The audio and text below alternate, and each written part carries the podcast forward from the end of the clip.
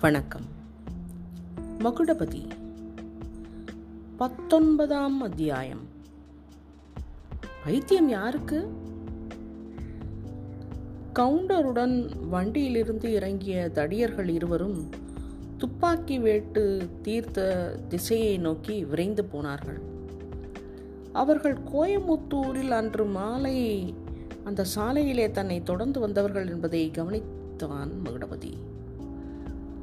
கட்டை வண்டிகளில் தொங்கிய லாந்தர்களின் வெளிச்சத்தில் இதெல்லாம் ஒரு அதிசயமான சினிமா காட்சி போல அவன் முன்னே தெரிந்தது. காட்டிற்குள் புகுந்த தடியர்கள் இருவரும் சற்று நேரத்திற்கெல்லாம் திரும்பி வந்தார்கள். ஒருவன் கையில் ஒரு செத்த முயலை தூக்கி கொண்டு வந்தான். முயலின் உடம்பிலிருந்து ரத்தம் வடிந்து கொண்டிருந்தது. இந்த கோர காட்சியை காண சகிக்காமல் மகுடபதி கண்ணை மூடிக்கொண்டான். முயலின் மேல் பாய்ந்த குண்டு உண்மையில் தன்னை உத்தேசித்து விடப்பட்டதுதான் என்பது அவன் உள்ளத்திற்கு அப்போது தெரிந்து போயிற்று.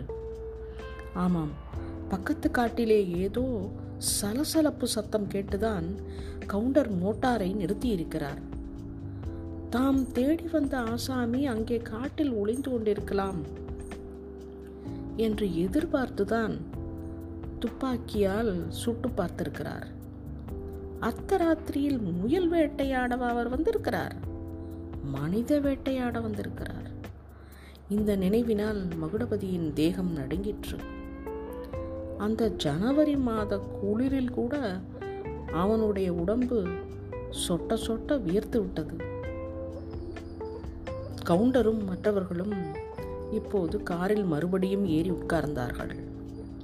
கார் கிளம்புவதற்குள்ளே கள்ளிப்பட்டி கவுண்டர் முன்னோட இருந்த வண்டிக்காரனை பார்த்து ஏனப்பா நீங்கள் வர்ற வழியில் யாராவது ஒரு பையனை பார்த்தீங்களா? என்று கேட்டார். அப்போது செங்கோடன் மகுடபதி இரண்டு பேருடைய நெஞ்சமும் பட் பட்டென்று அடித்து கொண்டன. முன்வண்டிக்காரன் இல்லைங்களே ஒரு ஈ காக்கா வழியில் கிடையாது என்று பதில் சொன்னது காதில் விழுந்த பிறகுதான் அவர்களுடைய பதட்டம் அடங்கிற்று. காரும் உடனே கிளம்பி கட்டை வண்டிகள் எல்லாவற்றையும் தாண்டி கொண்டு சாலை புழுதியை அமோகமாய் கிளப்பி விட்டுவிட்டு அதிவேகமாய் சென்று மறைந்தது. பிறகு செங்கோடன் மகுடபதியை பற்றி மேலும் விசாரித்தான். கடைசியில் தம்பி நான் சொல்கிறத கொஞ்சம் கேளு. என் மாமியார் வீடு சேவல் பாளையத்தில் தான் இருக்குது கோழி கூப்பிடுற நேரத்துக்கு நாம் அங்கே போயிடுவோம் உன்னை என் மாமியார் வீட்டில் விட்டுட்டு போகிறேன் நன்னா பார்த்துக்குவாங்க பகலெல்லாம் படுத்து தூங்கு. பிறகு நான் ராத்திரி வர்றேன். பேசாமல் என்னோட என் ஊருக்கு வந்துரு. காங்கிரஸும் காந்தியும் சுயராஜ்யம் கொண்டு வர வரைக்கும் நீ ஒருத்தன் இல்லாதனால ஒன்றும் கெட்டு போயிடாது என்றான். மகுடபதிக்கோ உடம்பும் மனமும் பலமாக சோர்ந்திருந்தது. அந்த நிலைமையில் செங்கோடன் சொன்னது அவனுக்கு சரியாகவும் பட்டது. ஆகட்டும் என்று மறுபேச்சு பேசாமல் மகுடபதி ஒத்துக்கொண்டான். ஆனால் வண்டி கடகடவென்று ஆடிக்கொண்டே போய்கொண்டிருந்த போது அவன் மனமும் உசாடி கொண்டிருந்தது.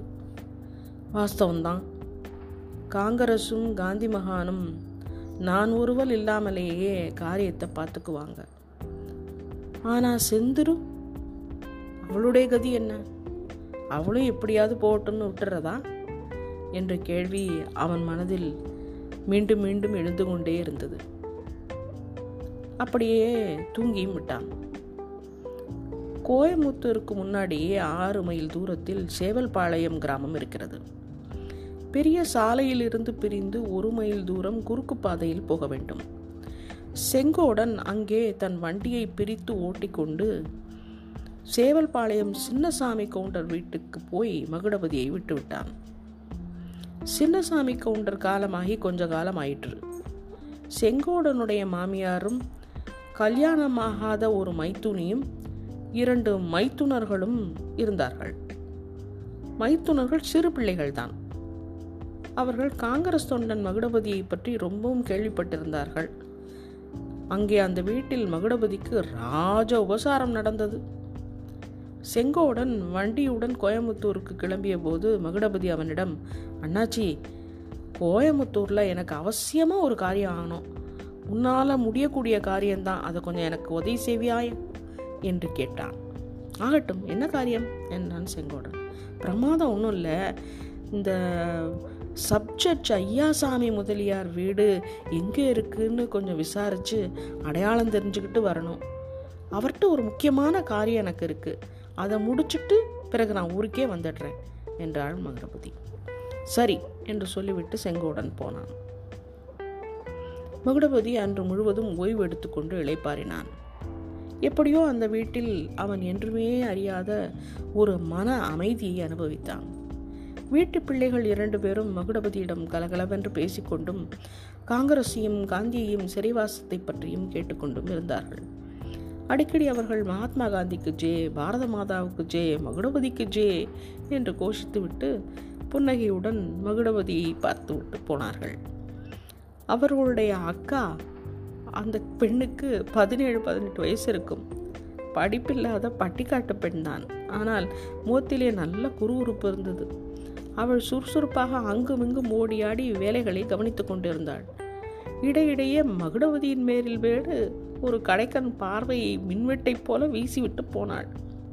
ம் இந்த மாதிரி ஒரு பெண்ணை கல்யாணம் செஞ்சு கொண்டு சிவனேன்னு ஒரு அமைதியான இந்த கிராம வாழ்க்கை ஏன் நடத்தக்கூடாது என்று மகுடபதி திடீரென்று எண்ணினான். செங்கோடனுடைய மாமியாருடன் அவன் பேசிக்கொண்டிருந்த போது இறந்து போன பாவாயியை பற்றியும் அவளுக்கு கள்ளிப்பட்டி கவுண்டருடன் நடந்த கல்யாணத்தை பற்றியும் அவர்களுடைய இல்வாழ்க்கையை பற்றியும் பல விவரங்கள் கிடைத்தது. பாவாயி தான் அந்த வீட்டின் மூத்த பெண். கள்ளிப்பட்டி கவுண்டரில் முதல் மனைவிக்கு குழந்தைகள் இல்லை. ஆதலால் பாவாயியை இரண்டாம் தானமாக கொடுத்தார்கள். பாவாய்க்கு ஆண் குழந்தை பிறந்தால் கள்ளிப்பட்டி கவுண்டரின் பெரிய சொத்து முழுவதும் அந்த குழந்தைக்கே வந்து சேரும் என்று ஆசைப்பட்டுத்தான் கொடுத்தார்கள். பாவாய்க்கும் அவ்விதமே ஒரு ஆண் குழந்தையும் பிறந்தது. ஆனாலும் அதற்கு பிறகு கள்ளிப்பட்டி கவுண்டர் மூன்றாம் தாரம் வேறு கல்யாணம் செய்து கொண்டார். பாவாயின் பிள்ளைக்கு ஒரு நாலு வயசு இருக்கும். அப்போது பாவாய்க்கு இரண்டாவது பிரசவம். அதற்காக பிறந்த வீட்டுக்கு வந்திருந்தாள். கள்ளிப்பட்டி கவுண்டருக்கு இதுக்கு முன்னாலேயே அவள் மேல் எப்படியோ ஒரு வெறுப்பு உண்டாகி அவளை அடிச்சு உபத்திரவப்படுத்த ஆரம்பித்தார். இதனால் தானோ என்னவோ பாவாய்க்கு அகாலமாகவே பிரசவமாகி அந்த குறப்பிரசவத்திலேயே தாயாரும் இறந்து போனாள்.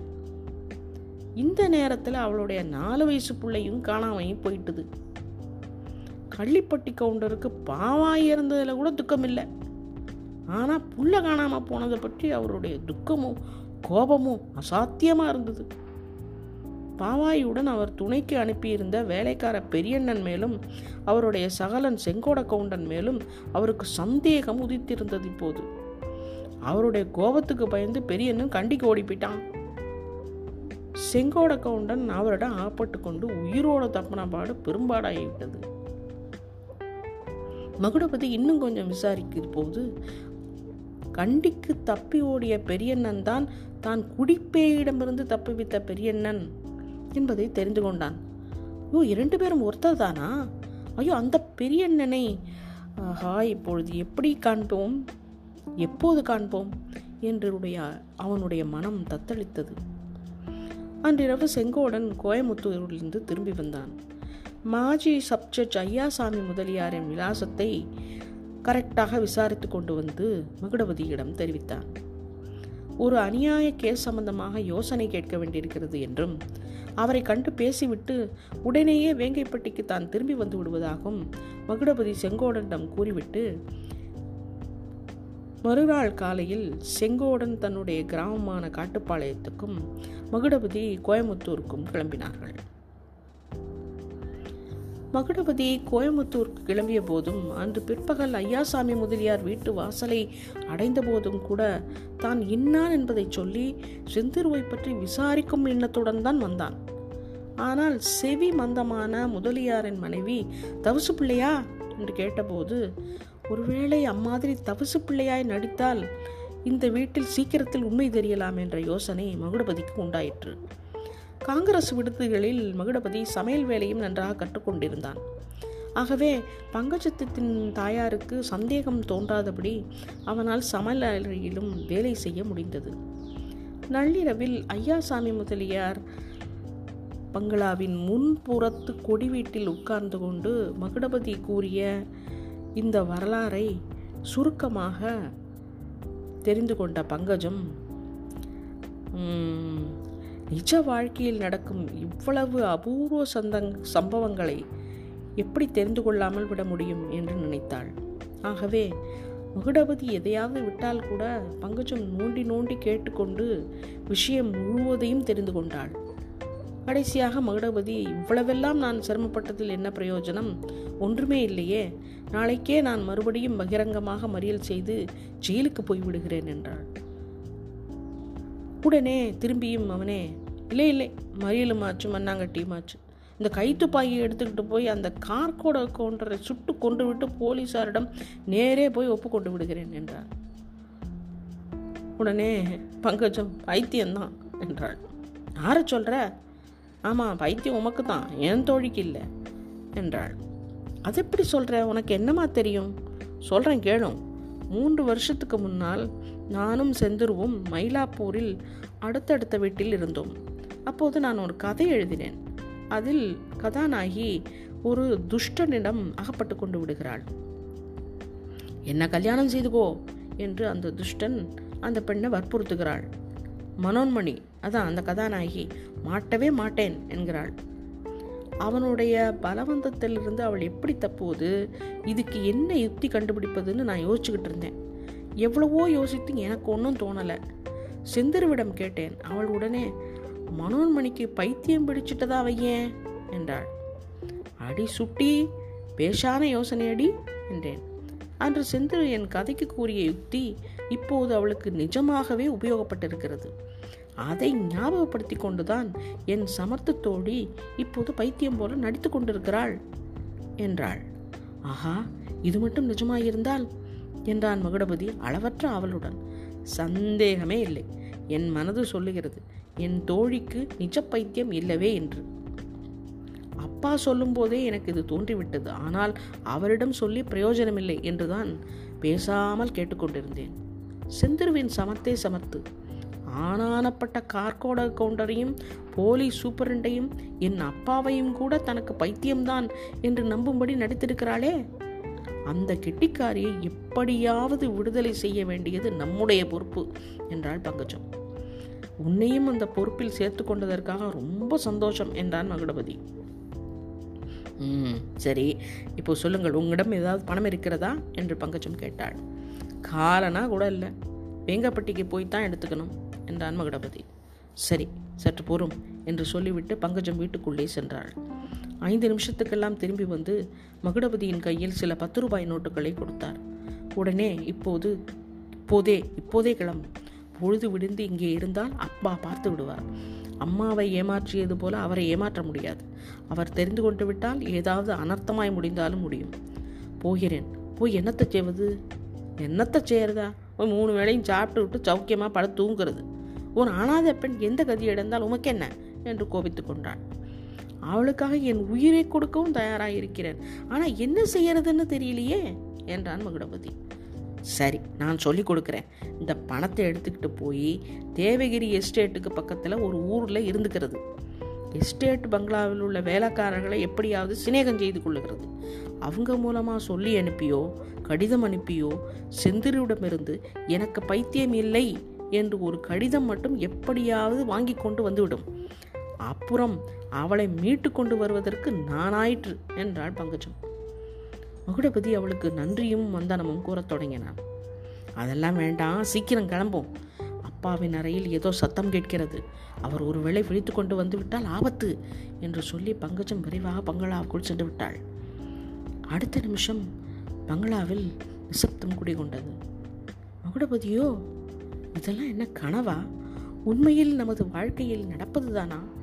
என்ற திகைப்போடு அங்கிருந்து எழுந்திருந்து வெளியே செல்லத் தொடங்கினான். இந்த அர்த்த ராத்திரியில் எங்கே போகிறது என்ன செய்கிறது என்று யோசிக்கக்கூட அவன் மனம் அப்போது சக்தி இழந்திருந்தது. உணர்வில்லாத இயந்திரம் போல நடந்து சத்தம் செய்யாமல் காம்பவுண்ட் கேட்டின் கதவை மெதுவாக திறந்து கொண்டு வெளியே வந்தான்.